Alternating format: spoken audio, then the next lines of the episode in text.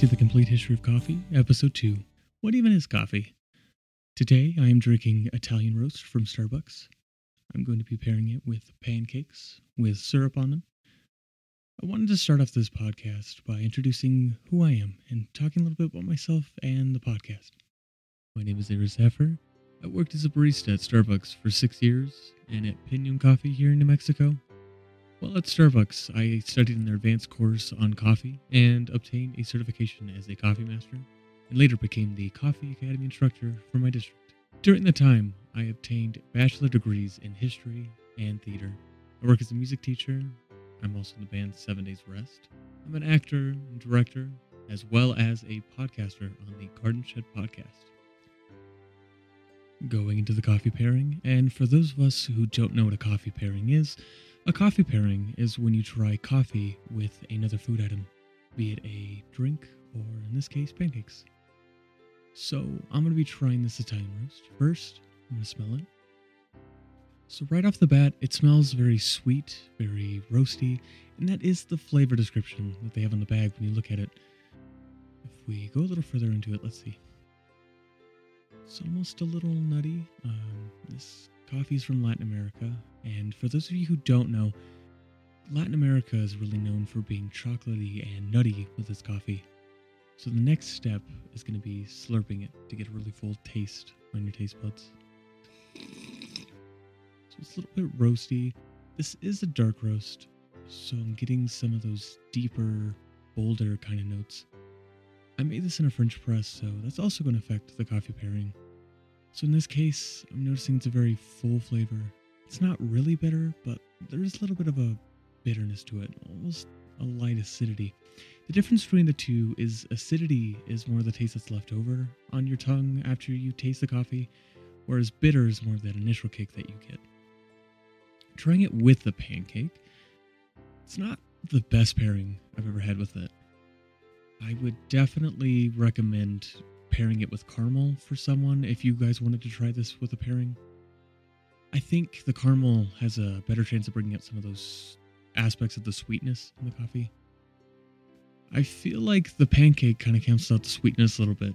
It does bring out a little bit of the sweetness, but it kind of affects the rosy bitterness of the coffee. I certainly would recommend trying it with something caramely. The plan for this project is to create a mini series on coffee culture and history from its origins to where it is today. As a note, we are beginning to enter the period of coffee history, which will be heavily dominated by its place in the Islamic world. I will do my best to ensure proper pronunciation, but as historical accuracy is the main focus, and I'm not a linguist, please forgive any potential mispronunciation. To start, let's consider what coffee is from the genus of shrub or small tree called coffea. The coffee plant grows a fruit like seed called a coffee bean, which contains a high amount of caffeine as a natural form of pesticide. The two primary forms of coffee are Arabica and Robusta. Most coffee grown in the world is the former, but Robusta is often used as a cheaper substitute Arabica or Arabica only grows at high elevations in the coffee belt and, like wine, does best when under extreme stress to help create a more complex flavor. Let us continue tracing coffee's path through history by taking a look at another legend. In this story, a priest in Yemen is banished for improper conduct towards a princess. He survives on drink made from beans found on a plant with white flowers. The priest eventually brings beans with him to Mecca, where he uses it to cure people experiencing an epidemic of the itch. It's not explicitly stated that we were talking about coffee in this story, yet most give coffee credit as being the magical elixir which cured this so called epidemic. In a different myth from the 13th century, a Moroccan Sufi mystic, Gothel Akbar Nuruddin Abdu al Hazan al Shadali, or Mr. Akbar, as we'll call him for short, because there's no way I'm going to be able to say that again, claims the first discovery of coffee. Mr. Akbar says he witnessed birds flying rather energetically after eating coffee beans, and much like Kaldi, he decided to try some of these beans which fell from the birds, hopefully not in the form of bird poop coffee. However, on a side note, the most expensive coffee in the world comes from the digestive tract of the Kopi Luwak, nicknamed cat poop coffee. It typically sells for around 35 to $100 a cup. Now, in a myth linked to the bird poop coffee, there was a man named Haji Omar who was a disciple of our Sufi mystic, Mr. Akbar. Omar was exiled from Mocha by his enemies and was expected to perish in the hot desert. He instead discovered a plant growing berries which he consumed for nourishment. Apparently, no one warned him to never eat bitter tasting berries because instead of listening to the old saying, when in doubt, throw it the f out, he then tried to get rid of the bitter taste of the fruit by roasting it. For listeners out there, don't try this at home. Quite literally, bitter tasting berries is generally a sign of poison, and our natural aversion to the taste of bitterness is an evolutionary trait which warns us of such poison present in the wild. Now, roasting helped reduce the bitter taste of the coffee, which made it hard to eat, and so he soaked the beans in water, hoping to soften it, this was ineffective, however, and he instead tried the brown brew which he had created, realizing it gave him energy and revitalized him. Upon his return to Mocha, people were surprised to see he had survived, and after trying the brown brew which he had created, he was made a saint. In a Quranic version of coffee's origin, we see Archangel Gabriel present himself with coffee and the Quran in hand to the Prophet Muhammad a gift which he brought with him due to Muhammad's suffering of narcolepsy. It is unclear how coffee relates to the Quran, possibly because it put Muhammad to sleep. I certainly mean no disrespect to the Quran or Islam. In fact, our story will remain closely related to the practice of Islam in the medieval Islamic world, as we will see many Sufi monks growing a love for coffee as it helps them to stay awake during their long prayer. In a final version of coffee's origin by Khatib Salebi in the mid 17th century, sheiks living in the Yemeni mountains crushed berries known as quab and roasted them to make a drink. He believed the drink entered Asia Minor by sea around 1543. While we know today from modern archaeology Ethiopia was the birthplace of coffee for many centuries, Yemen was argued to be the origin place of coffee. This was largely due to Yemen's place in coffee production during the Middle Ages as the largest coffee producer in the world for several centuries. As a result, many people forgot the true origin of coffee in Ethiopia, and those in Yemen who did know the truth often focused on a version of the story which made Yemen the origin of coffee. As a result, many people forgot the true origin of coffee in Ethiopia, and those in Yemen who did know the truth often focused on a version of the story which made Yemen the origin of coffee, as a way of affirming Yemen's position as the primary coffee grower in the world. These propagandized versions of events were also used as a way of linking coffee with the Quran such as the legend of Archangel Gabriel and Muhammad, and as we will see next episode, a legend by a man named Al Ghazi who uses Archangel Gabriel as the bringer of coffee again, but this time involving King Solomon. While Kaldi's story largely prevails in the modern world, we know it to be inaccurate from its placement in history. However, the story itself offers a likely scenario to coffee's first consumption by animal herders in Ethiopia. Before we continue into the history section of this podcast, I want to take a second and distinguish the difference between uh, mythology or legend and history.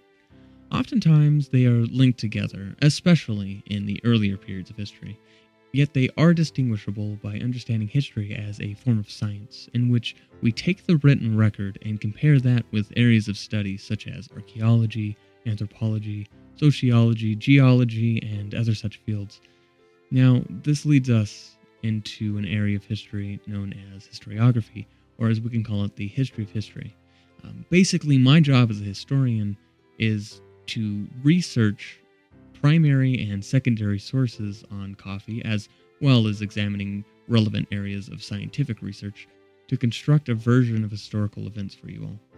My version of events will be slightly different than someone else's, and more importantly, my inherent bias and opinions will be present even as I do my best to prevent my opinions and biases from entering my historical work.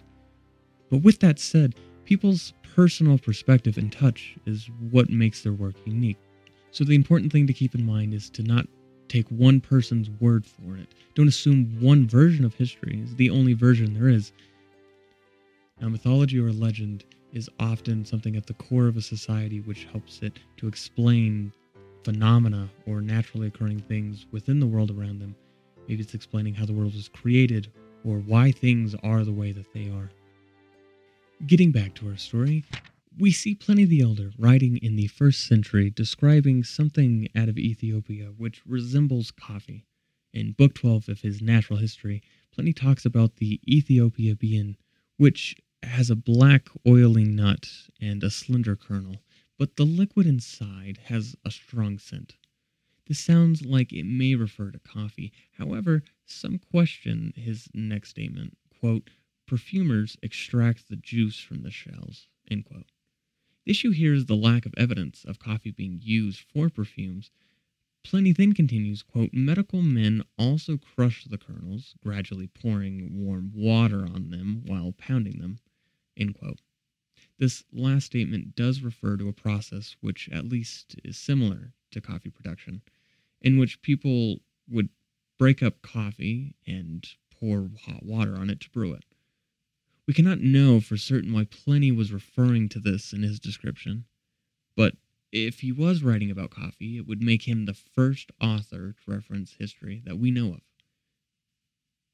We also see in Marco Polo's book, The Travelers, a mention of a hot dark brew which was extracted from a bean, although much of this account was surrounded by fictitious accounts, drawing the account's validity into question. What is more important than these two potential yet vague accounts is coffee's overall lack of mention by anyone in the ancient world. We don't see any definitive mention of coffee by the Egyptians in North Africa or the Greco Romans in the larger Mediterranean world. This may seem unimportant, yet this inherent lack in the historical record suggests coffee did not leave the region of Ethiopia and Yemen until its later spread within the Islamic world. However, research in the past century suggests the Egyptians had access to THC and possibly even cocaine and tobacco, but there's no mention of these products in the Egyptian historical record. We do know coffee was first discovered by the Oromo people, a tribe from the region of Sidamo, Kaffa, and Jama, located in modern day Ethiopia and parts of Kenya and Somalia. Current evidence shows the first domesticated coffee plant was in Harar, Ethiopia. The Oromos would boil the coffee cherry in water for about 15 minutes, creating an infusion known as buno, or in Arabic, kashir.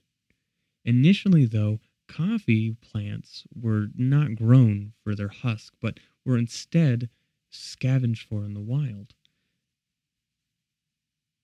The Oromos believed coffee grew from the grave of a famous deceased sorcerer after God or Waka cried over the corpse, and his tears created the first coffee tree.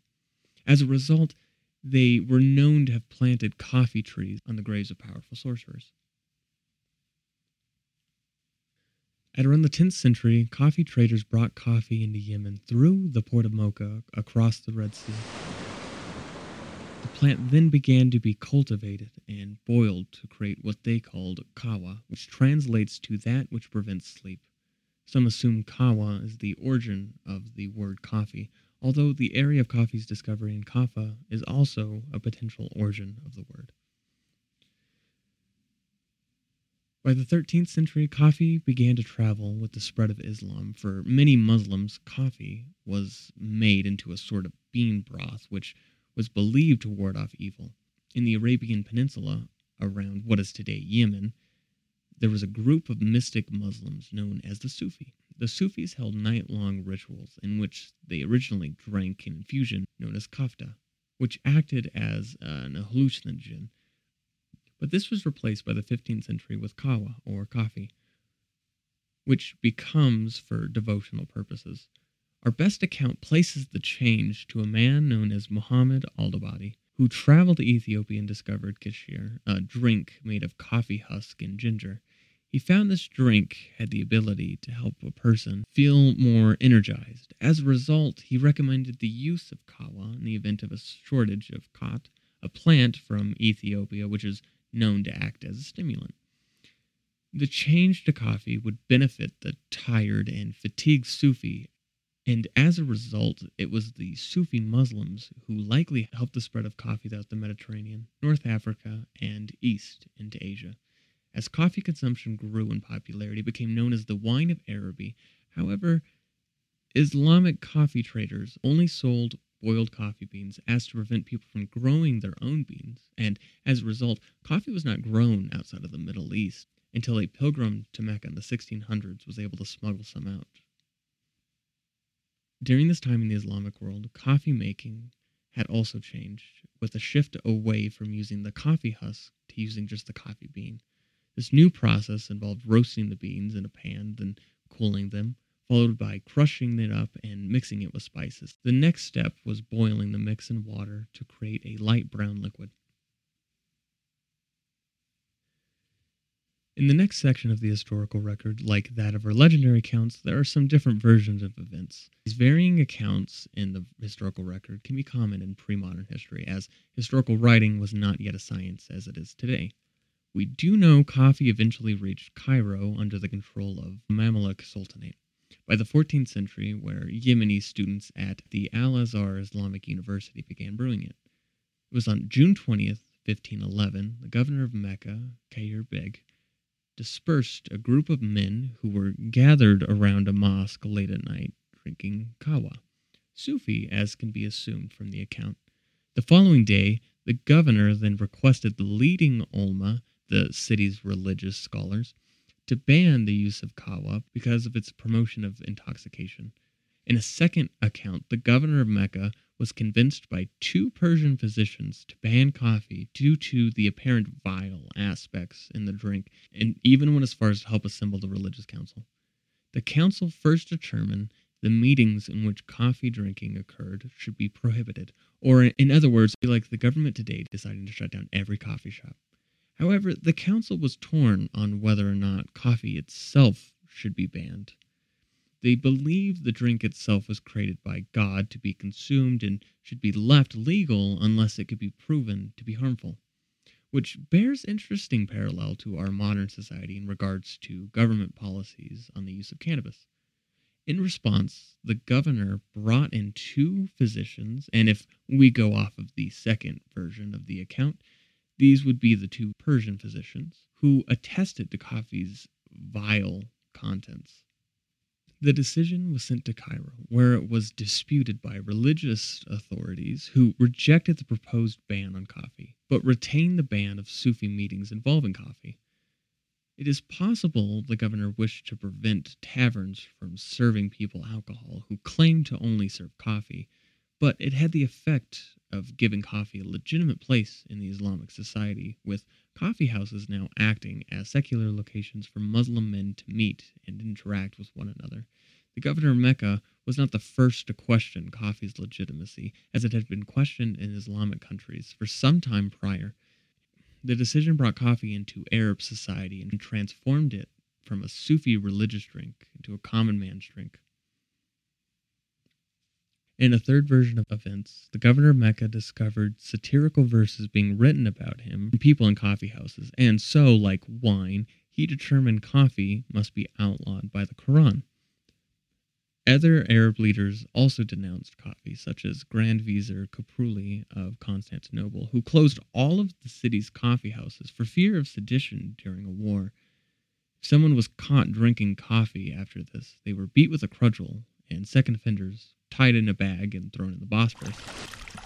Over time, coffee continued to be drank in secret, and so the ban was eventually lifted. Coffee houses became a place of intellectualism, entertainment, poetry, and a place at the core of social interactions. It was so important to society through the Ottoman Empire that women could sue their husbands if they were not provided with an adequate amount of coffee. Keep in mind this political distaste for coffee, as we will see the idiom of history is doomed to repeat itself to be no less relevant in regards to coffee. Likewise, it will also be the continuation of coffeehouse culture's relation to intellectual discussion, which will be one of the main concerns for governments. From the historical record, we see a trend in coffee as an anti political and anti religious drink. First, we see it by the governor of Mecca in 1511, shut down coffee houses for fear it would allow men to gather together and discuss their dislike of him. Like alcohol, coffee would face several prohibitions. In the mid 17th century, coffee was banned in Constantinople by Murad IV, along with alcohol and tobacco. Even went as far as visiting taverns at night in disguise and executing people who broke his prohibitions. Yet he himself did die of liver cirrhosis from alcohol consumption.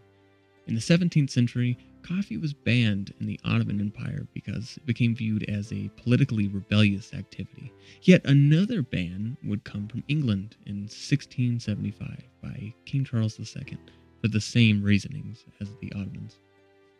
Coffee would even become banned in its own country of origin, Ethiopia, by the Orthodox Ethiopian Church sometime before the 18th century because they believed it was cursed in the eyes of God. While we do not know the exact date, we do know there was attempts to ban coffee by members of the Catholic Church in the 16th century, labeling it satanic. Luckily, the Pope at the time, Pope Clement VIII, tried it and prevented the ban. Similarly, the Ethiopian Church removed its ban on coffee in 1889 when Emperor Menelik began drinking coffee. Since then, coffee has grown to become the national drink of Ethiopia. To see how coffee became the devil's drink and why so many rulers consider it to be a threat to their rule, we'll have to trace coffee's story throughout the series. please consider donating to this podcast series on Patreon at the Complete History Podcast Series to keep this series going while also receiving members only content and special rewards. We also welcome you to join our community on Facebook, Instagram, and Twitter at the Complete History Podcast Series. If you would like to contact us, feel free to message us through there or at our email at thecompletehistorypod at gmail.com. This episode, we will be randomly giving away a special edition pound of Ethiopian coffee with the image of our favorite goat herder, Kaldi, on it to one of our Patreon subscribers. If you would like a chance to win this pound of coffee, then please consider subscribing for this and future prizes. I want to close with a quote from Cassandra Clare As long as there was coffee in the world, how bad could things be? Thank you for listening. Stay tuned next episode for more on coffee history.